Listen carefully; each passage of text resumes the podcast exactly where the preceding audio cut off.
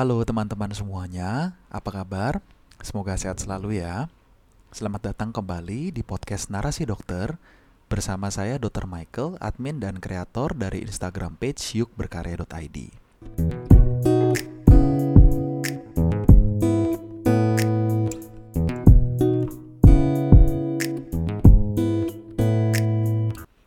Research adalah inti, jiwa, dan core dari pendidikan kedokteran dan dari ilmu kedokteran itu sendiri.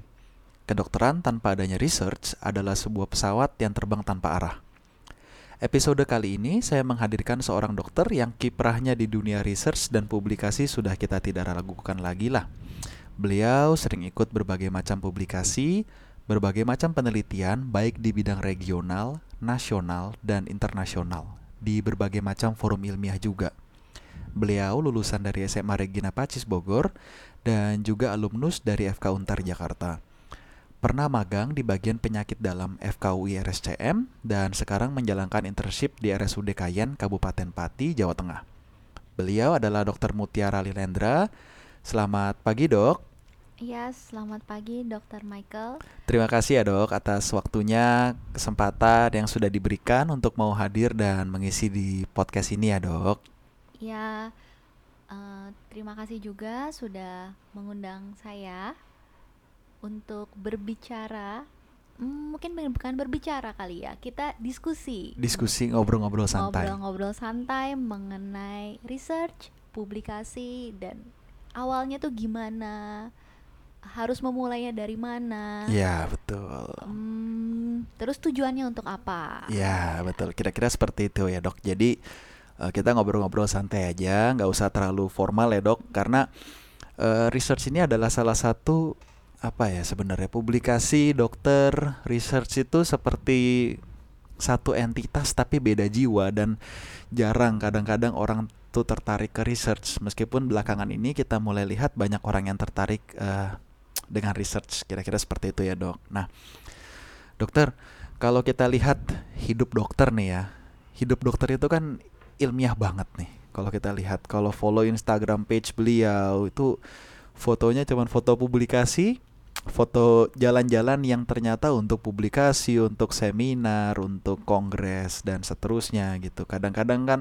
banyak orang tuh penasaran nih. Dulu juga saya penasaran kok bisa sih orang bisa senang publikasi, senang research, ikut kongres dan ke mana-mana. Nah, jadi narasi dokter ini podcast yang memang saya buat untuk menceritakan kisah para dokter dan apa yang bisa dikerjakan dan pengalaman-pengalaman dan seterusnya. Nah, untuk memulai semuanya, boleh nggak dok menceritakan kenapa dulu dokter kepingin menjadi seorang dokter nih? Mau nggak dok? Sebelum kita mulai ngobrol-ngobrol, aku di sini mm, menekankan ini sharing dari pengalaman aku ya. Jadi bukan berarti aku sudah expert atau sudah pro di dalamnya, tapi di sini juga aku masih sama-sama belajar. Uh, pertanyaan yang pertama, kenapa sih mau jadi dokter? Gitu ya dok ya? Um, jujur, ini memang menjadi dokter itu cita-cita aku. Jadi emang pilihan aku menjadi seorang dokter. Tapi aku tidak memiliki informasi yang cukup. Oh. Bagaimana menjadi seorang dokter, perjalanannya seperti apa? Hanya mm, dibilang dokter itu sekolahnya lama. Oke. Okay belajarnya banyak oke okay. kayak gitu oke okay. uh, dan mana juga dari keluargaku tidak ada um, yang dari dokter juga jadi papa mamaku juga bukan seorang dokter oke okay. maksudnya berarti memang dari kecil itu kepingin menjadi seorang dokter ya. Tapi uh, sekali lagi informasinya kurang. Belum ya. belum ngerti dunianya seperti apa. Ya, cuman betul. yang jelas uh, jadi dokter yang ada dalam pikiran oh lama. Jadi dokter tuh lama sekolahnya sekolahnya tidak mudah. Kira-kira mm -hmm. seperti itu. Mm -hmm. nah lalu tadi dokter Mutiara sudah bercerita dari background keluarga juga orang tua bukan dokter. Ya. Mungkin di keluarga besar ada nggak yang dokter? Keluarga besar sih ada. Mm -hmm. tapi tidak begitu banyak dalam mempengaruhi kehidupan aku oke okay. jadi uh, tidak begitu besar dalam mengedukasi begini loh perjalanan dokter mm-hmm. kamu harus seperti ini loh mm-hmm. nah jadi ini sama-sama hanya sekedar orang anak SMA Mm-mm. yang mau menjadi seorang dokter, Mm-mm. tapi tidak tahu medan perangnya seperti apa, Hmm. strategi perangnya tidak tahu. Jadi eh, di sini aku benar-benar merasakan yang namanya learning by doing ya. Learning by doing, belajar dengan cara melakukan. Ya. Nah dok, ini tapi kalau kita cek lagi ya, kita telisik lebih dulu, kenapa sih mau jadi seorang dokter? Memang cita-cita atau memang ada satu peristiwa yang mengarahkan ke situ gitu loh? Hmm, emang pengen sih. Memang pengen ya. Dan sebenarnya saat itu juga tidak tahu mau jadi apa. Oke, Heeh, oke. Tidak tahu mau jadi apa. Terus hmm, mungkin karena juga ingin mencoba hal yang baru ya. Dalam Oke. arti dari keluarga aku kan aku tiga bersaudara. Mm-mm, Mm-mm, jadi kayak eh, mami itu mm-mm. eh, berkecimpung di perbankan Oke, dan itu sudah diteruskan oleh kakak aku. oke, Uh, and then papa aku uh, punya usaha di bidang navigasi laut gitu, oke, berteknikan lah. oke. Nah itu sudah adikku akhirnya masuk teknikan, jadi Mm-mm. kayak wah aku harus ikut yang mana nih kayak gitu. Mm-mm, Ya mm-mm. udahlah kita uh, sebagai anak tengah coba dunia baru aja yuk. Coba dunia baru. Gitu. Terus coba dunia barunya kedokteran begitu. Uh-uh. coba dunia kedokteran tapi ya balik lagi dengan informasi yang sangat kurang. Oke. Oke, oke. Lalu eh, ketika ngomong dengan keluarga nih, tadi kan dokter sudah bercerita, ibu dokter dari bidang perbankan, sedangkan ayah dokter punya usaha di bidang navigasi laut. Kira-kira gitu ya, Dok ya. Nah, itu ketika pertama kali ngomong dengan orang tua tuh kan pasti ada diskusi dong. nggak mungkin tiba-tiba dokter anak SMA ngambil formulir sendiri gitu kan nggak kan pasti ada diskusinya. Nah, diskusinya itu ketika bilang eh, panggilnya papi, mami, Ya. papi mami Heeh, ketika papi mami saya mau jadi dokter nih kira-kira respon mereka tuh malah oh ya eh, apa pun yang mau kamu kerjakan kami akan dukung atau eh jangan jadi dokter gitu responnya baik apa enggak gitu Awalnya hmm, yakin Oke. gitu. oh yakin tanda tanya gitu ya Yakin oke tanda tanya. Heeh. Terus kan lama sekolahnya. Mm-mm. Kenapa sih eh, cewek udahlah nggak usah yang lama-lama sekolahnya nggak usah yang ribet-ribet Oke. gitu. oke Apalagi eh, udahlah kayak mami aja. Nah, sempat ada kalimat-kalimat seperti itu. ya ya Tapi ya saat itu eh, mungkin pada dasarnya juga aku orangnya sedikit batu ya. oke Eh, Mm-mm. Jadi kayak ya udahlah maunya maunya, gitu maunya ya? maunya oke kayak gitu. Jadi ya eh, jadi sebenarnya saat itu juga tidak ada paksaan ya Mm-mm. kayak gitu. Tapi sempat meragukan ya dalam tanda kutip ya Orang tua sempat meragukan. oke terus in the end akhirnya support Oh mereka sih sup- apa pun yang mau dikerjakan oleh dokter Mutiara pasti 100% support ya. eh, mereka kita sudah berdiskusi. eh, kamu yakin? Iya yakin mampap gitu kan. Mm-mm. Eh, kemudian ya Oke. Nah, tadi kan dokter sudah bercerita mengenai uh, motivasi awal, mengenai latar belakang keluarga dan akhirnya support dari orang tua ya, Dok. 100% support. Nah, dokter boleh ceritakan nggak masa-masa awal dokter sekolah di kedokteran begitu? mm, masuk di kedokteran ya setelah Ya. menjadi mahasiswa kedokteran. Mm-mm. Ya pasti pertama excited ya. Mm-mm. Excited dalam arti dunia yang baru. Mm-mm. Terus apalagi kan juga sistemnya blok ya. Oh iya, ya iya, iya. sistemnya eh padat juga. Mm-mm. Eh, ya sebagai seorang mahasiswa ya awalnya masuk pasti yang penting lulus gitu. Yang Oke. penting lulus gitu. Oke. Eh, jadi ketika pas pertama masuk itu eh lebih fokus ke arah nilai yang penting Ya, lulus. Kalau ya, bisa ya syukur dengan nilai yang baik, misalkan Ya, seperti itu kan. mm. Nah dok, tapi kan ini ada bridging nih, ada jembatan antara masuk ke dokteran dengan akhirnya karir dokter untuk ilmiah, untuk Hmm. menulis, untuk publikasi. Dokter boleh nggak dok ceritakan apa sih yang membuat dokter kepingin menulis? Mm-mm. Karena kalau saya nih, pengalaman saya ketika saya di kedokteran saya belum belajar untuk menulis nih. Menulis itu baru akhir-akhir aja nih. Nah, kalau dokter bagaimana ceritanya?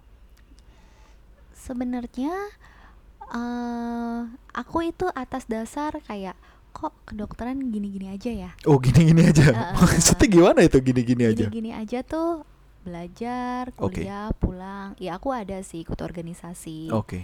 Cuman eh, bagaimana untuk memberikan warna yang baru ya Oke. atau eh, apa ya aku suka sama yang namanya achievement Oke.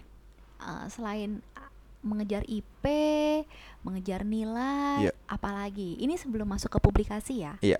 Eh, em, jadi dulu aku ikut yang namanya AMSA Oke, saya juga. AMSA Mm-mm. dan AMSA itu ada namanya LPPT Oh iya. Local Paper and Poster Training, Training. ya, betul.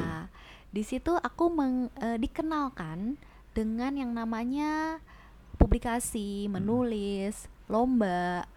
Hmm, bahwa ada yang namanya olimpiade-olimpiade atau lomba-lomba karya tulis ilmiah tingkat nasional selama eh, sesama manusia sesama untuk mahasiswa kedokteran Oke. ya kan hmm, aku coba di sana jadi kayak ikut ya mungkin seperti workshop ya terus kayak wah asik gitu ya Mm-mm.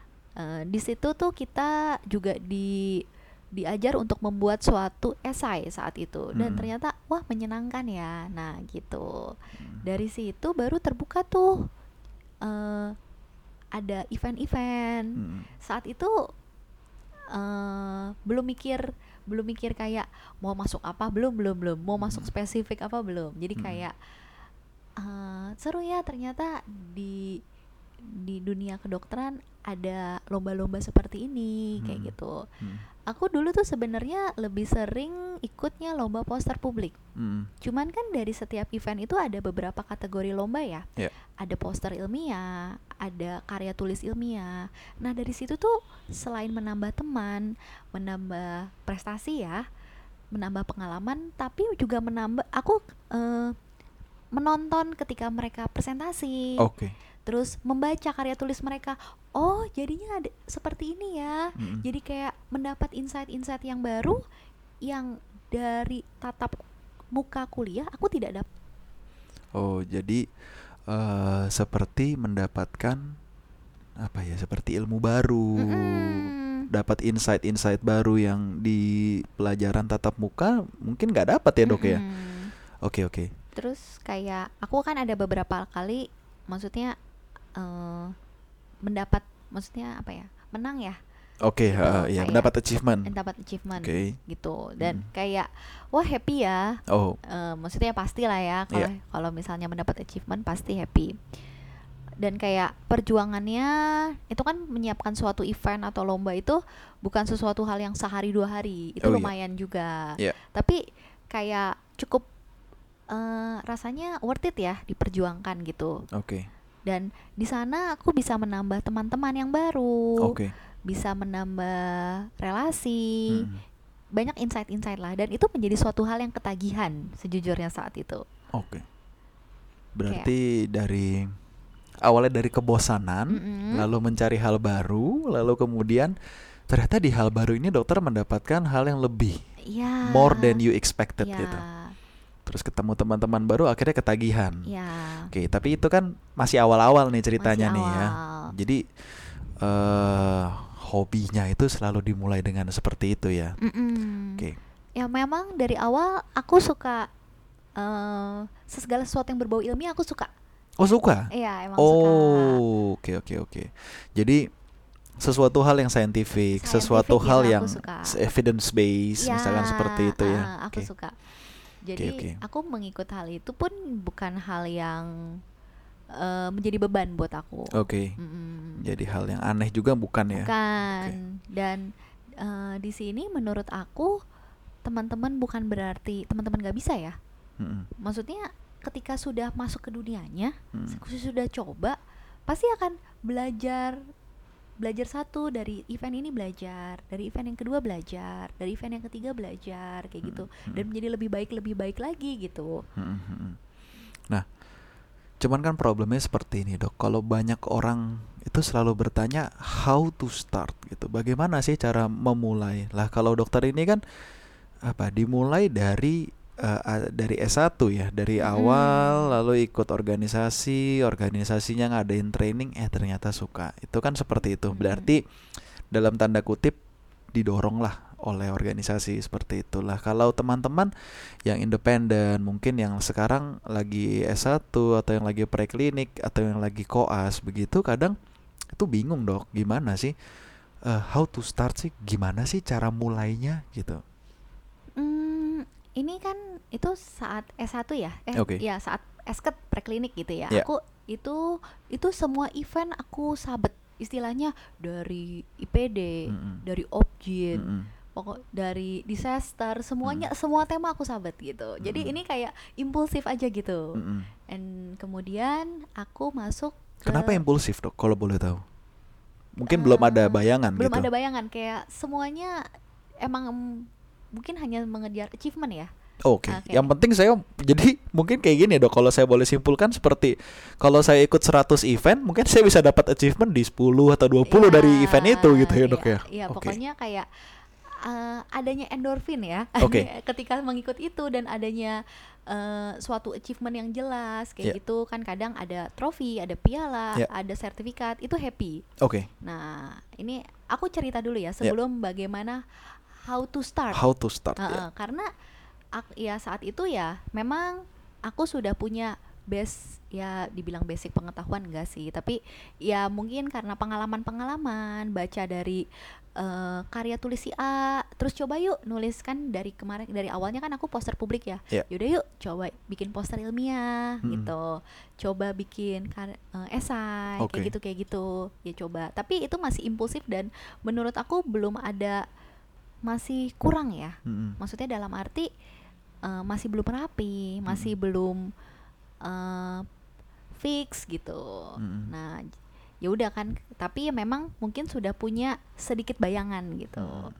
kemudian sam tapi aku habis itu aku sempat vakum kok jadi mungkin sekitar semester 6 itu Mm. kan sudah skrip mau skripsi apa sudah sulit apa kayak yang penting kan lulus tepat waktu ya lulus tepat waktu terus koas koas juga sudah sibuk gitu Mm. kan ya Mm-mm. ya sempat mungkin vakum satu tahunan gitu Mm-mm. sampai aku masuk ke stase penyakit dalam Mm-mm. nah pas aku masuk ke stase penyakit dalam kayak kok suka ya Mm-mm. Kok happy ya Mm-mm. kok kayak ini passion aku ya Mm-mm. gitu Mm-mm. terus saat itu rasanya aku bukan cuma mau lulus Mm-mm. aku bukan cuma mau ngeglinding aja Mm-mm. tapi gimana caranya itu bisa mendekatkan atau apa yang aku lakukan bisa mendekatkan dengan mimpi aku Mm-mm. dengan notabennya eh, aku bukan keluarga dokter Mm-mm. kemudian eh, misalnya aku dari swasta Mm-mm. ya kan Mm-mm. apalagi nih untuk yang bisa menjadi nilai plus buat aku bisa sekolah gitu sebenarnya tujuan pertamanya itu Mm-mm. ditambah karena pengen sekolah jadi jatuh cinta sama penyakit dalam karena pas lagi stasenya Mm-mm. apa ya yang bisa aku lakuin Mm-mm. untuk bisa mendekatkan dengan mimpi aku Mm-mm. ya udah deh akhirnya saat itu berani pede aja cari event Mm-mm. pertama aku juga masih bingung tuh gimana coba cari event Em, seminar penyakit dalam cari aja di Google bener-bener kayak kocak-kocakan gitu Oke. Eh, random banget ya Hmm, seminar penyakit Enggak ya dalam enggak random, enggak random. Cuman cuman kan seperti apa ya, Dok ya? Seperti ya mungkin bingung tapi akhirnya dokter mencoba untuk mencarikan apa ya gitu kan kira-kira seperti itu ya.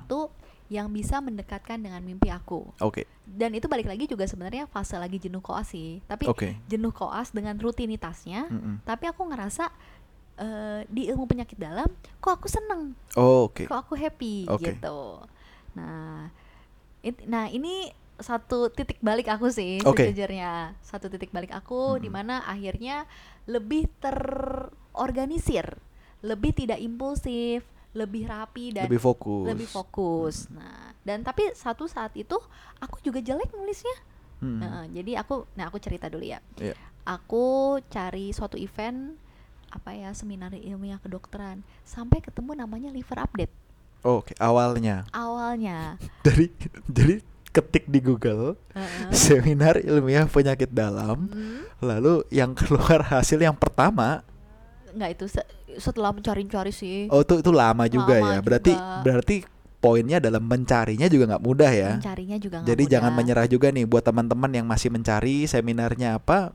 memang kalau sulit ya memang sulit ya dok Memang ya. sulit. Memang sulit. Iya, bukan sulit sih. Jadi kadang eh waktunya udah waktunya udah lewat. Oke, waktunya bisa saja sudah lewat. Deadline-nya ya deadline-nya udah udah udah tutup. Deadline-nya sudah tutup. Eh, yang kayak gitu terus kadang eventnya misalnya eventnya ada gitu Heeh. tapi jauh gitu Masih kan. lama. Masih lama. Heeh. Jauh tuh dalam arti tempatnya nggak visible. Oke. Heeh, jadi posisinya juga ketemu liver update itu dengan kriteria tanggalnya visible Iya. dan tempatnya visible. Berarti dokter memilih Memilih. yang baik. Oke. Kan gimana pun menyesuaikan dengan jadwal koas ya. Oh, karena saat itu dokter masih koas. Koas. Di Jadi stase mayor. di stase mayor. Baik, jadi baik. kan harus tricky ya Ah. dalam memilih suatu event pun. Ya harus cerdik ya. Mungkin Iya. bu- tricky jadinya cerdik gitu ya. Tricky ya maksudnya cerdik dalam arti visible nggak sama waktunya. Oke. kayak gitu. Ganggu jadwal koas nggak? Iya, ya kan nggak nggak nggak mungkin dong kalau harus di hari-hari week weekdays begitu kan? Mm. Oke. Terus kalau hanya ternyata acaranya di Padang, Heeh. terus aku di lagi di stase di Pati kan susah banget. Susah ya. Maksudnya perjalanannya udah sangat lama Betul, gitu. betul. Nah saat itu posisinya aku lagi koas di Semarang dan Oke. acaranya di Jakarta. Oh. Which Jadi, is visible ya sebenarnya ya. Ya sangat visible. Ditambah ada kesempatan buat aku pulang. Oh, oke. aku pulang Oke. dan eh, pulang tapi legal. Izin Oh, pulang oke. tapi legal kan? Ya, baik, baik. jadi kayak ini memang jadi multifaktorial sih. Oke. Jadi kayak saat itu eh, semi-semi, duh apa ya yang bisa aku lakuin untuk bisa mendekatkan dengan mimpi aku? Mm-mm. Cari seminar, terus kayak dengan can- eh, tanggal oke, eh, eh, waktu oke, terus eh, tempat oke, ditambah wah bisa sekalian pulang kampung kan? Oke. Semangatnya tuh double gitu, Waduh, ini triple kali ya. Sekali menyelam 230 terlampaui. Ah, baik, baik, baik. Oke. Tapi sekali lagi tidak mudah juga ya Tidak untuk mudah. mencari yang kriterianya bisa menuh ke situ tuh setengah mati juga ya dok nyarinya ya. Ya, Oke. sebenarnya ya nggak setengah ya. Sebenarnya kalau ada sesuatu yang mendorong dan niat kamu jelas tujuannya, apa pun itu menjadi semangat sih. Oke oke. Nah, itu itu kan proses awalnya. Terus saat itu emang dia op- open abstract abstract submi- submission gitu kan. Iya.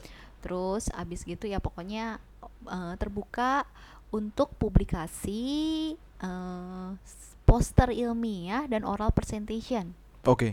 ya kan ya kayak biasa lah ya ada poster Nggak mungkin teman-teman di sini yang dengar kan belum tahu ya dok ya bahwa domainnya tuh biasa publikasi iya. tuh. heeh. oke oh ya aku jelasin dulu jadi di setiap seminar ilmiah Iya. itu tuh ada eh, tiga atau dua sih biasanya kalau tiga tuh eh ada yang namanya presentasi poster ilmiah Oke. Berarti poster presentation, ya oke. ada display poster poster jadi display. eh, jadi posternya aja yang dipajang Orangnya nggak usah ngomong jelasin nih Nggak isinya apa. usah. Oke. Kalau poster presentation itu orangnya jelasin orangnya jelasin. Oke. Itu Terus, bedanya ya. Ya, Mm-mm. terus ada yang namanya presentasi oral atau oral presentation. Oke. Nah, kalau yang oral presentation itu hmm, kayak kita ya semi-semi speaker ya. Hmm, Jadi di tanda kutip ya. nah, tanda Mm-mm. kutip di eh, di maksudnya ada di panggung Iya. ngomong dikasih waktu Iya. nyiapin slide kayak Mm-mm. gitu. Mm-mm. Terus hmm, dan tidak semua karya itu bisa masuk ke event. Oh. Karena di event tersebut kan bayar ya biasanya ya. Mm-mm. Dan ketika bayar itu eh, emang pasti kan dapat sertifikat eh, kehadiran, Iya. terus sertifikat publikasi. Iya. Misalnya kadang juga bisa masuk proceeding. Oke. Jadi tuh mm, bukan sembarangan kayak cap cip cup udah dia asal masuk gitu enggak. Jadi dia Mm-mm. punya mm, apa ya kayak Si ilmiah ya. si ilmiah yang sudah meme- merevisi atau sudah Review ya. Mm. mereview kayak gitu. Mm-mm. Nah, saat itu eh, istilahnya anak koas masih esket Mm-mm. mau nulis di ajang kayak gitu kan yang nggak berani macem-macem ya dok ya Mm-mm. pasti memulai apa ya yang paling gampang ya udah poster ilmiah deh Mm-mm, nah mm-mm. aku ingat banget aku juga pertama kali nulis belum berani yang macem-macem juga Mm-mm, mulainya dengan tinjauan pustaka mm-mm. Hmm, jadi untuk teman-teman yang baru mulai gak usah rendah ri- diri Mm-mm. kalau eh, mulai nulis Jangan minder ya. jangan minder Mm-mm. coba aja kalau yang dari hal yang aduh nggak tahu mau nulis apa kan Mm-mm. ribet ya kalau misalnya Haris itu ngajak pembimbing. Ya, tapi bukan berarti aku saat saat itu bukannya aku di sini ngomongnya tidak harus pakai pembimbing ya karena Mm. di next event berikutnya aku malah banyak dibimbing Hmm, gitu hmm, hmm, ini kan hmm, hmm. untuk memulai ya untuk memulai jadi karena deadline-nya juga udah mepet terus eh, perlu sito Mm-mm. aduh apa yang cepet ya tulislah eh, tinjauan pustaka Mm-mm. gitu Mm-mm. terus tinjauan pustaka masukin ke poster ilmiah Eh, pertama tuh di situ masukin abstraknya dulu Mm-mm. Ya, sebenarnya ini cara yang salah ya gengs Mhm. harusnya kan karyanya dulu ya Mm-mm. karyanya dulu eh tapi ya gimana Mm. udah nggak keburu waktunya jadinya abstraknya dulu nih tapi Hmm. ya sebelum menulis abstrak ya kita harus tahu dulu dong Mm-mm. maksudnya kayak eh, apa sih yang mau kita tulis Mm-mm. kita mau bahas apa sih dan Mm. dimulai kan dari masalah kayak Mm-mm. gitu Mm-mm. ya ini mungkin karena aku ngomong gini karena aku sudah menulis beberapa kali gitu ya Mm, sampai aku mm, bisa mm. ngomong gini tapi pada Mm. saat itu bingung juga coy Mm-mm. jadi bukan sesuatu yang hal yang mudah gitu Mm. kayak mencari idenya apa Mm-mm. sampai eh, kan saat itu eh, temanya liver update ya maksudnya Mm-mm. kan temanya ya sesuatu tentang hati Mm-mm. aku sampai Patah hati. Patah hati Bukan ya dok ya, bukan, patah hati ya. Oke. sampai masukin idenya tuh eh, karena nggak tahu mau idenya apa Mm-mm. masukin keyword penyakit hepatitis Mm-mm. navel D Mm-mm. eh, terus pokoknya semua penyakit-penyakit yang aku masukin di Google Mm-mm. keywordnya cuman Mm. penyakitnya deh penyakitnya aja cuman Mm-mm. demi mencari topik apa Mm. kayak gitu Mm-mm. lalu setelah sortir sortir eh bagus nih ada bahas tentang novel D gitu Mm. nah baru tuh aku coba nulis itu juga masih jelek banget sih Mm-mm. aku kalau misalnya ngelihat tulisanku yang kemarin kok bisa ya gitu tapi But but at least eh, apa ya? Kalau dokter bilang ya masih jelek, masih jelek itu wajar ya dok ya namanya orang baru memulai. Nggak, saya saya Ya. percaya pasti nggak ada karya yang langsung bagus ya dok ya. Iya, nggak ada karya yang langsung bagus tapi mungkin eh, eh bisa menjadi diterima ya eh, aku merasa kelebihan aku kayaknya itu menjadi hal yang baru ya Mm. Heeh, karena aku bahas novel di pengobatan eh, menggunakan vitamin aku lu antara vitamin E atau vitamin D gitu aku, Oke. aku agak lupa tuh Mm-mm. karena itu kan udah agak lama ya Mm-mm. jadi eh, bagaimana aku kan mengedepankan ada masalah Mm-mm. terus eh, mau berarti kan dengan terapi ya Mm-mm. terapi apa supaya bisa mengurangi atau memperbaiki dari perbaikan pasien tersebut Mm-mm. gitu Mm-mm. Eh, ya sudah saat itu aku coba nulis eh keterima Mm-mm. seperti itu nah itu titik titik eh, permulaan aku jadi mencintai dan menyukai dan menjadi sering karena di event itu aku jadi banyak banget dapat insight Mm-mm. kan eh, dikasih menjadi kesempatan untuk mempresentasikan sebagai presenter poster ya Mm-mm. nah kan pasti ada ada jurinya Mm-mm. atau ada dokter yang melihat Mm-mm. nah dari dokter yang melihat itu aku mendapat banyak eh, insight-insight kamu Mm-mm. tuh harusnya menulis seperti ini loh Mm-mm. terus mereka itu malah jadi amazed Mm-mm. karena kok kamu bisa sih masih koas masih esket sudah berani gitu Mm-mm. bukan menjadi hal yang di kita maju kasus dibantai gitu Mm-mm. ya Mm-mm. itu yang teman-teman harus eh, mindsetnya harus minds- dirubah ya. mindsetnya diubah Mm-mm. justru pola pikirnya mereka itu sangat menghargai jika kita seorang esket aja atau Mm-mm. bahkan dokter umum yang baru lulus sudah berani menghasilkan suatu karya ilmiah Mm-mm. dan mereka terutama para dokter-dokter senior yang Mm-mm. sudah konsultan mereka itu malah memberikan insight-insight yang baru masukan-masukan karya kamu bagus loh tapi kurang ini Mm-mm. jadi itu menjadi memperkaya kan Mm-mm. yang di mana eh, aku tidak mendapatkan dari baca buku Mm-mm. Mm-mm. atau dari tatap muka kuliah Mm-mm. yang kayak gitu Mm-mm. Mm-mm. dan di situ itu aku menjadi ketemu juga sama dokter-dokter yang memang suka dengan ilmiah suka menulis dan publikasi dan eh, mau membimbing aku hai- akhirnya Mm-mm. jadi di liver update itu menj- menjadi titik balik aku jadi suka Mm-mm. Eh, karena Untuk hal yang fokus. untuk hal yang fokus Tadinya kan disperse tuh. Se- Mm-mm. Pokoknya semua ada event ikutin aja lah. ya, ya kan? tapi eh, fokus dan dalam arti terstruktur Oke. terstruktur dalam Hmm. arti ilmunya dapet Mm-mm. terus aku dapat pembimbing Mm. nah jadi kalau aku tidak memulai rasanya mungkin aku juga tidak bisa eh, pengetahuannya tidak tahu seperti sekarang karena itu step by step ya dok ya Mm-mm. Mm-mm. kayak gitu Mm-mm. Eh, lalu ya saat itu pun juga aku tidak berekspek menang Mm-mm. ya tapi walaupun tidak berekspek menang menurut aku itu suatu achievement sih Mm-mm. kayak eh dari mendapat suatu seorang pembimbing dan itu menjadi aku bisa masuk eh, magang Mm-mm. Nah, jadi kayak itu suatu perjalanan panjang loh dok Mm. eh jadi mungkin karena emang mungkin yang di atas tuh tahu ya niat aku kan apa sih langkah yang mem- mendekatkan untuk mencapai mimpi aku Mm-mm. ya kan Mm-mm. jadi kayak satu langkah kecil eh ternyata itu mempengaruhi langkah-langkah langkah berikutnya Mm. gitu Oke oke. Jadi tapi di awal Dokter Mutiara tentu tidak pernah menyangka ya dok bahwa eh, hal yang ini langkah kecil yang dokter ambil ini ternyata akan mengubah hidup dokter begitu panjang ke belakang iya ya. benar jadi nah dari situ punya pembimbing kenalan pembimbing yang open yang baik banget nah berikutnya pun jadi sudah mulai menulis banyak tuh Mm-mm. menulis untuk event-event yang eh, lebih apa ya terfokus Mm-mm. eh, topiknya terus ter nggak impulsif Mm. maksudnya kayak lebih rapid di kan ada konsultasi ada membimbing dan ketika konsultasi dengan para pembimbing mereka pun nggak memberikan insight-insight baru ya Mm-mm. dan kembali lagi dari event satu dan event yang lain aku rasanya selalu mendapat ilmu baru Mm. kayak balik lagi kan ketika misalnya mm, seseorang bisa mempresentasikan karyanya baik itu oral baik itu poster itu Mm-mm. kan ada sesi tanya jawab ada Mm-mm. sesi penilaian Mm-mm. ada sesi ya di- diberikan kritik komentar dan lain-lain nah Mm-mm. itu menjadi masukan ke saya aku sendiri Mm-mm. untuk berkarya yang lebih baik lagi lebih baik lagi dan lebih baik lagi seperti itu Oke. Pas di awal pertama kali bikin ragu nggak? sangat ragu Nah tapi apa yang membuat dokter melupakan keraguan itu dan ya udahlah gue hajar aja lah gitu. Istilah kan kayak gitu ya dok ya. Ya, Mm.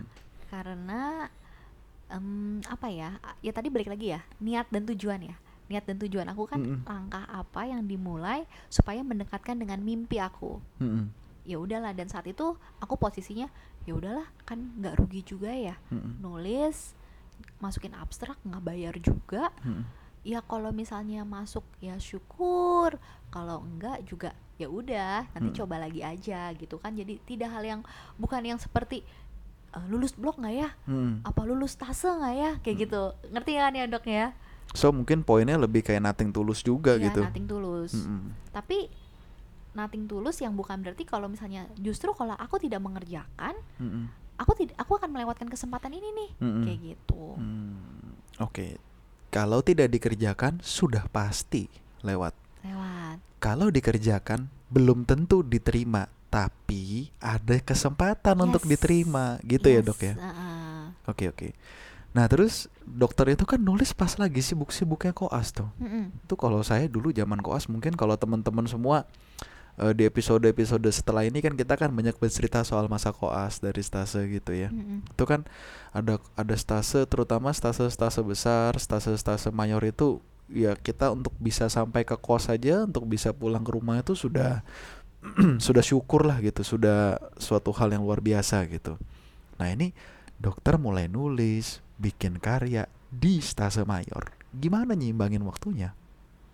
nyeimbangin waktunya memang ya dibilang capek ya capek ya dibilang sibuk ya sibuk ya. Mm-mm, tapi balik lagi sih kalau kamu niat mm-mm, dan itu menjadi em, hal yang penting buat kamu mm-mm, hal yang kalau gue melakukan ini ini bisa mendekatkan dengan mimpi gue itu pasti Mm. akan ada selalu ada waktu sih. Mm-mm, dan ya balik lagi dan aku pun juga bikinnya eh, misalnya nih pas lagi nunggu coba cari topik deh iseng-iseng kayak gitu.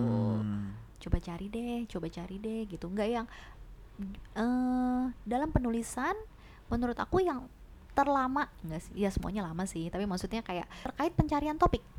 Pencarian topik adalah yang paling memakan waktu. yes. Oke. Pencarian ya ke- ya berikutnya juga mencari artikel juga memakan waktu sih. Mm-mm. Tapi kan itu sudah tahu ya apa yang kita cari. Mm-mm. Tapi kalau mencari topik idenya itu tuh. Mm-mm. Nah, makanya kemarin ini untuk tips trik eh, dari aku Mm-mm. masukin aja new treatment apa diabetes gitu atau eh, pengobatan terbaru atau eh, penyakit maksudnya kalau aku tuh sampai buka daftar isi sama daftar indeks Mm-mm. IPD Mm-mm. aku masukin tuh setiap penyakitnya Mm-mm. saat itu supaya mendapatkan topik Mm-mm. jadi kan kita bisa screening ya Mm-mm. wah yang yang lagi hits apa sih Mm-mm. gitu Mm-mm. yang kita bisa rule out kayak Mm-mm. gitu Mm-mm. Mm-mm. Yang mungkin di luar negeri baru dimulai treatmentnya, lalu di Indonesia belum pernah terdengar. mungkin Nah, hal-hal iya, seperti itu ya. seperti itu Oke oke oke oke. Nah tapi kalau menyeimbangkan waktu, utamanya koas dong, tetap ya tetap dong, harus dong. tetap, tetap Terus, eh, let's say bisa lah kita atur waktunya. Dalam arti mungkin dokter ikut acara-acara weekend gitu. Hmm, iya Kalau weekday-nya kan full untuk koas Iya. gitu kan. Nah terus problem berikutnya kan muncul begini dong.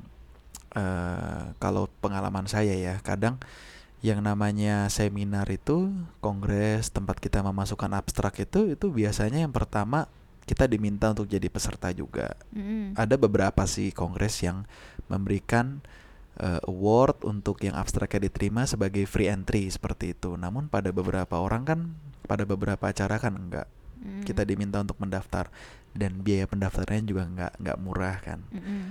belum ongkos penerbangan kalau acara yang di Mm. luar kota maybe kalian kayak yang dokter bilang single hop aja dari Semarang ke Jakarta more than 30 flights a day you can achieve there even by car gitu kan bisa nyetir bisa pakai kereta gitu kan itu juga nggak murah pasti Mm-mm. orang tua ngomel nggak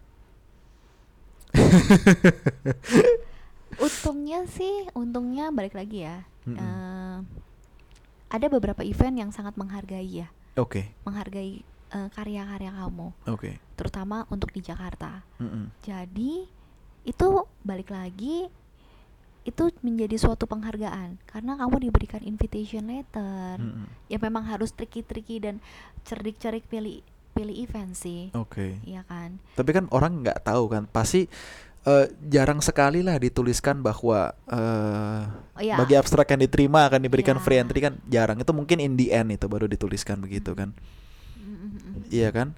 Terus seperti saya, saya dulu pernah ikut event bahkan abstrak saya tidak diterima, saya cuman submit aja, saya dapat free entry. nah iya Iya kan? Tapi kan ada juga yang enggak loh dok. Ada yang kita harus bayar nih sejumlah sekian Hmm. seperti kepesertaan umum dan angkanya kan jutaan juga dok. Bagi kita yang masih koas, yang masih baru-baru lulus awal pendidikan tentu saja kan tidak bukan angka yang murah kan Hmm. seperti itu. Belum ongkos transport, belum kalau rumahnya di luar kota ongkos akomodasi, ongkos makan, iya dong. Mm. Pasti satu dan dua hal dokter nggak ada dong ngomong ke orang tua gitu loh. Iya, ada sih, tapi ya untung orang tuaku support, selalu support sih, Mm-mm. Eh, karena ya mereka selalu, mm, ya mungkin karena ba- basicnya juga mereka juga bukan dari kedokteran, Mm-mm. jadi kayak wah ini hal yang oke nih, pas mungkin ini bisa membantu, eh, membantu anaknya untuk langkah lebih maju lagi gitu, jadi mereka akan support Mm-mm, gitu mm-mm. dan memang ya balik lagi sih untuk saran dari aku ya memang harus eh, coba tanyain dulu ke misalnya panitianya Mm. sebelum mulai kalau dapet eh, free regis nggak atau apa sih yang Hmm. didapat kayak gitu itu yang harus Mm. ditanyain dulu sih dan balik lagi sih ini sebenarnya kan kalau publikasi itu banyak ya dok ya Mm-mm. kadang ya ada di event Mm-mm. ada di jurnal Mm-mm. Nah, ini kan sebenarnya istilahnya banyak jalan kok menuju Roma Mm-mm. gitu. Mm-mm. Jadi nggak selalu juga dengan yang namanya eh, kongres, Mm-mm. seminar, Mm-mm. simposium. Mm-mm. Tapi kan ada juga jurnal yang tinggal submit. Nah, kayak Hmm. gitu. Oke oke oke. Nah dok, eh, yang terbaru itu dokter baru pulang dari Apasel ya, Mm-mm. dari kongresnya Hepato di Bali kalau saya Mm-mm, tidak mm-mm. salah betul ya di. Apasel itu. Dan dokter sempat dapat travel grant, Mm-mm. betul ya. Jadi ada Iya. beberapa kongres yang memberikan travel grant. Mm-mm. Travel grant itu jumlahnya juga nggak kecil ya dok. Apalagi diberikan dalam US dollar. kurs US dollar kan mm-mm. seperti itu. Kalau dirupiahkan mungkin jadi besar. Ya. Tapi itu dalam arti eh bukan best award atau bagaimana? Atau itu hanya Hmm. seperti apa ya? Seperti award aja. Ini sudah submit, oh kita rasa bagus, kita berikan travel grant begitu. Em, travel grant itu jadi ada karya-karya tertentu yang memang eh reviewernya pasti punya kriteria tertentu ya Oke, dan diundang untuk mem- mempresentasikan. eh, di wak jadi gini di ada research forum atau workshop forum Mm-mm. dan ada acaranya sendiri Oke. jadi ada dua event Ya. Nah, yang masuk ke travel grant itu ada AASLD workshop research. Pokoknya yang emang khusus untuk research. Jadi kita itu menjadi hal yang baik sih menurut aku. Mm. Jadi selain dikasih travel grant, terus kita diundang untuk mempresentasikan Mm-mm. dan eh selain memberikan feedback oleh para petinggi-petinggi Profesor-profesor yang dari luar negeri juga. Jadi kayak mereka emang sengaja mengumpulkan orang Mm-mm. yang eh, karyanya oke, Mm-mm. terus eh, di- dikumpulin, habis itu ingin supaya tujuannya eh, dijadiin ya, gitu, Mm-mm. dilanjutin ya, kayak Mm-mm. gitu. Jadi Mm-mm. kita di seperti digembleng ya, Digembleng. digembleng dalam arti Mm. eh, diberikan masukan-masukan. Bukan digembleng. Oh, Didukung itu. diduk- heeh. di ya diduk- di Heeh. dimotivasi, jadi Dimotivasi. dididik heeh. kayak gitu. Mm, mm, mm, mm, Jadi mm. untuk travel grant sit- sendiri sih memang award ya, award Hmm. dengan kriteria tertentu, maksudnya apakah oke, apakah novel, apakah Hmm. layak, yang Hmm. kayak gitu. Eh, lalu diberikan waktu untuk presentasi dan dididik Mm, mm. untuk jadiin ya gitu. Mm, mm, mm. Jadi oh sebenarnya senang sekali ya dok ya kalau bisa dapat travel grant itu ya. Paling tidak kan untuk kita punya free regi, kita punya registrasi bisa terbantu lah atau akomodasi gitu ya. Eh, eh, tapi memang ada beberapa event gini dok, Eh, ada travel grant, Mm. ada free regis juga, jadi double double tuh, Oh jadi dapat travel grant, dapat free regis dapat juga. free regis, waduh. Nah, jadi kadang ongkosnya hanya ongkos akomodasi ke sana, Mm, mm, mm, yang kayak gitu. Mm, mm. Ya memang balik lagi sih, itu harus ditanyakan lagi ke oh ya bahkan menariknya kalau Apasel masuk jurnal juga. Oh Jadi kayak triple ya. triple. jadi Waduh luar kayak biasa. eh banyak banget sih maksudnya apa ya? ke keuntungan. Mm, mm. Keuntungan karena memang untuk teman-teman yang dengar yang dengar juga nih eh ada beberapa event yang bisa masuk ke proceeding atau ke jurnal Mm, mm. lalu bisa ada awardnya juga Mm-mm. award selain ada best award terus ada juga travel grand award Mm, mm. terus ada juga free regis jadi tuh Mm. award yang didapetin banyak ya Mm, mm. jadi kayak sa- submit satu aja kayak benefitnya banyak Hmm. So submit aja gitu. so submit aja Oke. tapi balik lagi dok Hmm. ini aku sampai bisa dapet travel grant itu sudah berapa kali aku ikut jadi Hmm. bukan sesuatu yang langsung bagus Iya. bahkan dari yang eh, dari sudah apa ya kan jenis penulisan banyak ya dok ya Mm, mm. dari Mm, yang paling bawah aku kan mulai itu dari yang paling bawah ya dok mm. sampai akhirnya aku bisa systematic review Mm, mm. itu kan suatu proses panjang ya Mm, mm. yang dalam arti bukan yang tadi aku balik lagi bilang dari satu event mendapat insight yang baru Mm-mm. yuk coba lagi di eh, jenis ini terus dikasih masukan lebih baik lagi Mm-mm. lebih baik lagi lebih baik lagi kayak gitu Mm, jadi mm, ya mm, balik mm. lagi learning by doing sih Mm, dan berani coba berani coba dari langkah-langkah kecil Hmm. gitu Oke, so buat teman-teman semua yang mendengarkan yang mungkin bingung kalau ditanya bagaimana sih cara bikinnya, jawabannya selalu sama. Ya bikin aja dulu. Hasilnya jelek, ya nggak apa-apa. Namanya Iya. orang belajar. Nggak ada suatu art yang mendadak suatu karya apa pun lah dalam bidang seni, dalam bidang musik, ya kan? Itu nggak ada yang langsung bagus gitu. Paling nggak kita Iya. berani coba ya dok ya. berani coba Oke oke oke. Nah eh sekarang kita tahu bahwa research itu adalah inti nih dari bidang kedokteran ya. Hmm. Apalagi ilmu kedokteran tuh ilmu yang sangat apa update, ilmu yang sangat update dan ilmu yang sangat liar. Kenapa saya bilang liar? Karena begini, secara teori eh kalau pasien demam kita kasih obat-obatan anti demam, antipiretik nih, ya kan? Tapi di belahan dunia lain nih, di sana nih, mungkin ada yang bilang kalau pasien demam jangan kamu kasih anti demam, nanti demamnya makin naik. Mungkin ada ya, saya bilang mungkin ada. ya Atau yang paling lagi hits nih, sekarang di zamannya COVID ini adalah berita mengenai dexamethasone ya. Dexamethasone, Iya kan? ya.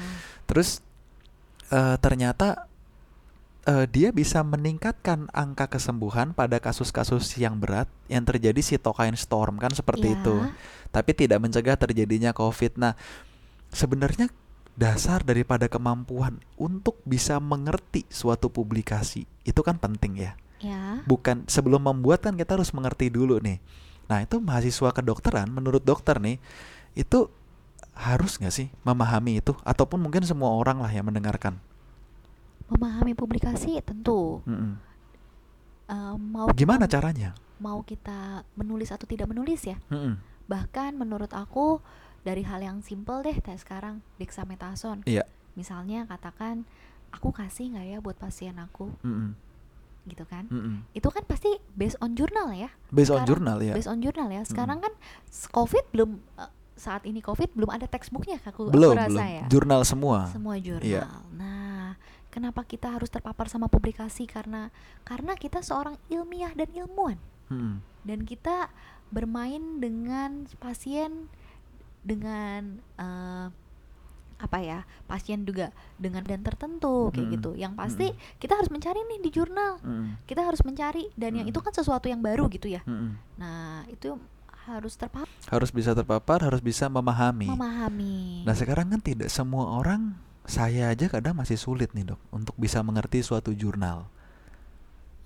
Iya kan, dokter yang sudah pasti saya percaya lah yang namanya bikin systematic review itu baca jurnalnya sudah bukan ratusan, mungkin ribuan.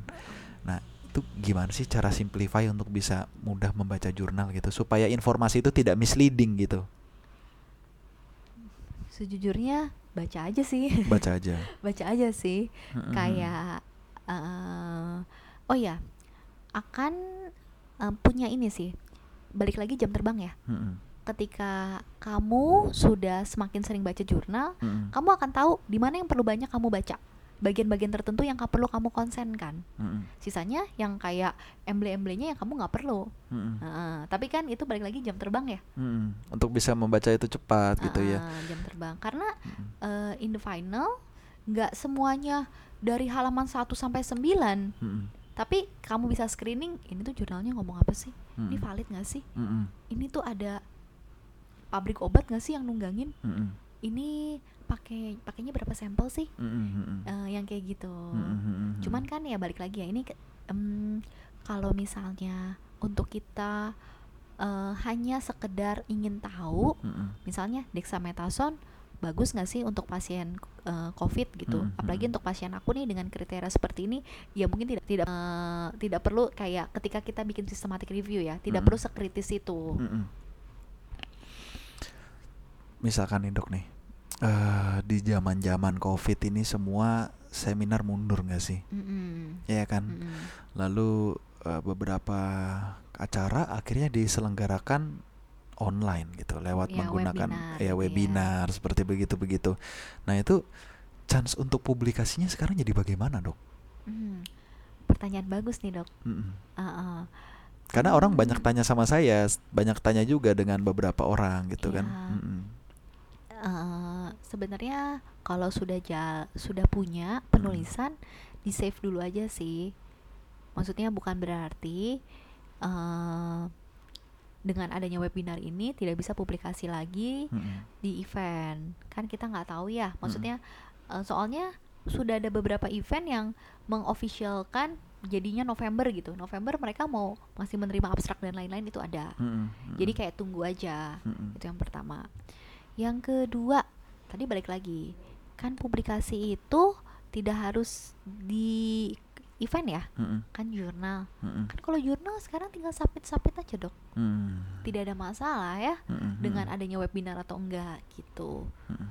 bahkan dari satu karya aja satu karya nih misalnya kita sudah mempublikasi di di acara A tapi belum ada jurnalnya gitu ya Mm-mm.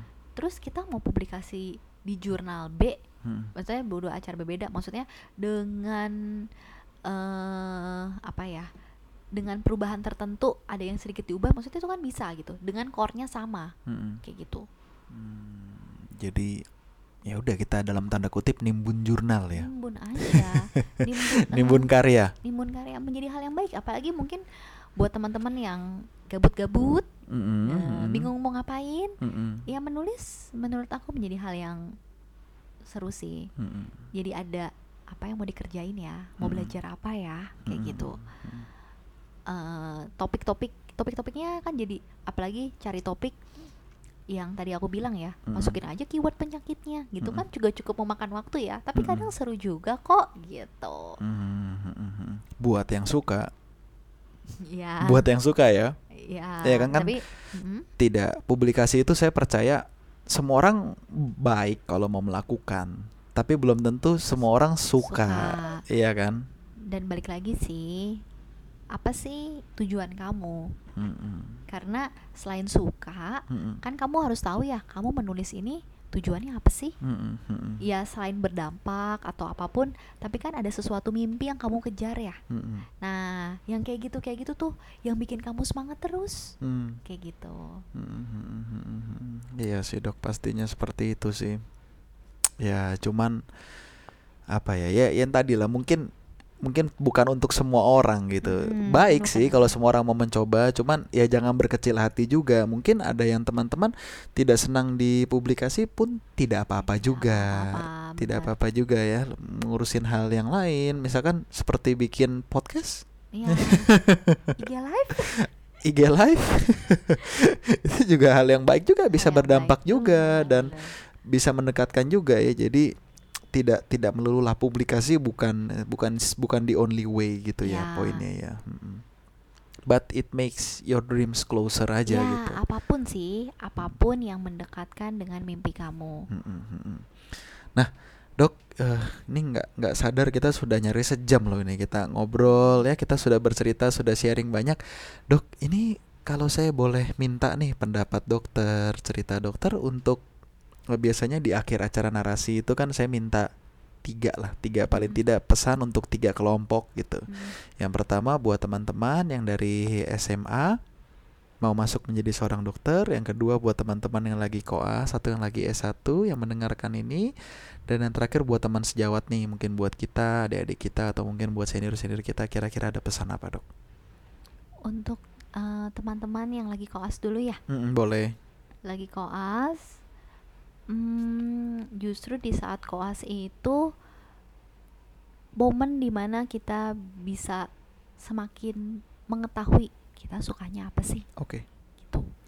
Nah di, jika kita sudah tahu kita bisa banyak eks kita stase itu. Mm-mm, terkait kan ada juga case report ya. Mm-mm, jadi bisa save dulu tuh case-case report yang oh case-case menarik kayak Mm-mm. gitu. Mm-mm, Eh, jadi nikmati sih masa koas itu. Hmm. dalam arti justru kita harus mencari kita senangnya di mana. Karena kan kerasa banget ya ketika kita stase mata kita menjadi seorang dokter mata. Mm-mm, ketika kita stase bedah kita menjadi seorang dokter bedah kayak Mm-mm. gitu. Mm-mm, jadi mm, menjadi ajang untuk kita mengenali diri mm-mm, dan terkait apalagi kalau sudah mikir oh kayaknya aku suka penyakit dalam nih. Mm-mm, Nah, apa yang bikin bisa bikin langkah-langkah apa yang membuat kamu lebih dekat untuk menjadi seorang penyakit dalam mm-mm, kayak mm-mm, gitu. mm-mm, Itu untuk koas. mm-mm, Kalau untuk dokter ya, mm-mm. hmm, kalau untuk dokter yang baru lulus apa gimana dok? Iya. Seperti kita gini kali ya dok. Hmm, tidak pernah kata terlambat untuk memulai mm-mm, dan tidak pernah ada kata terlambat untuk mengetahui kita sukanya di mana. mm-mm, Dan menurutku menjadi dokter apa pun asal kita tahu mau menjadi dokter seperti apa itu oke sih. Dan Hmm. tetap menjadi dokter apa pun akan bisa menjadi hebat di dalamnya mau bahkan sekalipun dokter umum kayak gitu. mm-mm, Jadi eh, harus tahu juga maksudnya harus tahu kita mau jadi dokter seperti apa. Dan Hmm. untuk teman-teman yang baru duh kayaknya aku mau masuk bedah deh. Mm-mm, La- balik lagi apa sih yang bisa bikin langkah-langkah apa yang bisa mendekatkan dengan mimpi kamu? Nggak harus dengan publikasi tapi ya dengan apa pun gitu terus satu lagi dok Buat teman-teman yang ini mungkin anak-anak SMA yang mau jadi dokter gitu. anak-anak SMA yang mau jadi dokter hmm, kadang kan bingung gitu ngeliat dokter aduh belajar terus gitu cari tahu dulu sih cari tahu dulu Oke. ya pelajarin dulu Mm-mm. itu kehidupan Mm-mm. jenjang karir yang Jangan kepalang basah. jangan kepalang basah Mm-mm. karena aku ini sosok orang yang ini jadi panjang lagi nih dok Mm-mm. mungkin ada eh, sosok orang yang karena walaupun pengen tapi ketidaktahuan jadi dokter jadi sempat ada kok gini ya Mm-mm. nah Mm-mm. walaupun memang puji Tuhan alhamdulillah hasilnya bukan menjadi eh, menyerah ya Mm-mm. tapi menjadi hal yang baik dan karena aku menjadi berpikir ya udahlah udah jadi dokter udah kepalang basah harus outstanding dong Mm-mm. kayak gitu Mm-mm. jadi untuk teman-teman SMA cari tahu dulu sih sekepo-keponya Mm-mm. sampai jenjang karirnya Mm-mm. bukan cuma sekedar bagaimana cara bertahan bagaimana cara masuk tapi setelah lulus kamu mau jadi apa Mm-mm. kamu mau gimana kayak Mm-mm. gitu Mm-mm. Em, itu untuk secara general ya dok Mm-mm. lalu untuk terkait publikasi hmm, coba aja sih Hmm. nggak pernah ada kata lain Hmm. coba aja mulai aja Mm-mm. dan jangan ragu untuk Mm-mm. diskusi Mm-mm. jangan lebih baik lagi kalau bisa diskusi sama pembimbing tapi kalau misalnya diskusi sama temen juga it's okay Hmm. dan satu lagi trip, eh, tips trik dari aku jika sudah menghasilkan karya suruh teman kamu baca Mm. terus tanya lu ngerti nggak yang gue yang gue tulis apa Mm-mm. nah Apakah pesan yang mau saya sampaikan itu sampai apa tidak? ya Oke. kalau teman kamu bisa eh kalimat ini kamu mau nulis apa sih nah itu sudah jadi tanda-tanda nih Mm-mm. tulisan kamu belum baik Mm-mm. Tapi kalau misalnya dari satu kalimat ini dan kemudian teman kamu bisa bilang, "Oh, kamu mau ngomong ini ya? Ternyata obat A itu sama bagusnya dengan obat B pada penyakit C gitu." Nah, itu menjadi hal yang baik. Mm-mm. Kayak gitu. Mm-mm. Jadi baca, suruh temanmu baca. Baca dan bikin ya. Iya. Bikin aja udah. Bikin aja, pede aja. Balik lagi ketika kamu sudah menulis, kamu itu seorang yang hebat kok. Mm-mm. dan dokter-dokter, konsulen-konsulen gak akan ada yang merendahkan kamu, gak akan ada yang me- membantai kamu seperti kamu maju kasus gitu Enggak enggak. lah, maju kasus juga nggak dibantai Iya kan sebenarnya kan. Cuman dibantai. kadang yang namanya kita belajar itu kan seperti apa ya dok ya? Miss gitu. Kita kan miss Ya. untuk hal ini, lalu beliau-beliau guru-guru kita itu kan mengingatkan, Ya. nggak boleh miss. Kamu tuh harus pikirkan ini juga, kemungkinannya ini, ini dan Hmm. ini gitu ya. Jadi maksudnya kan aduh takut dibantai nih kayak Mm-mm. kalimat-kalimat itu sering ya, Dok ya. Mm-mm, Kalimat gitu. mm-mm, Jadi jangan takut sih. Justru eh, mereka itu sangat amat menghargai kamu. Jadi jangan takut bahkan sekalipun karyamu di reject atau kamu nggak menang atau apa apaginya juga ya dok gitu. Jadi Oke. nothing tulus gitu. Tapi tulus. tulusnya jadi yang produktif dok. Oke. So, kalau saya boleh rangkum ya, Dok ya, dari semua Ya. ngobrol-ngobrol pembicaraan kita yang pertama terkait publikasi ya hajar aja lah, bikin aja dulu, nggak usah takut, nggak usah bingung. Yang kedua, terkait dengan publikasi juga harus rendah hati ya. Dalam arti semua karya itu harus dimulai, tapi kalau dimulai dengan hasil yang kurang memuaskan pun tidak apa-apa. Ya, minta masukan dari orang, mau dengar kritikan orang. Dan yang terakhir sebelum jadi dokter, cari tahu dulu yang banyak ya supaya bisa tahu apa sih yang akan terjadi. Nah, oke, kira-kira seperti itu ya, Dok. Terima kasih banyak atas waktunya sudah mau sharing, Sama-sama. sudah mau ngobrol banyak sekali tips and trick. Semoga bisa memberikan ide, masukan dan terutama bisa menjadi hiburan dan semangat buat teman-teman semuanya ya. Salam sehat selalu.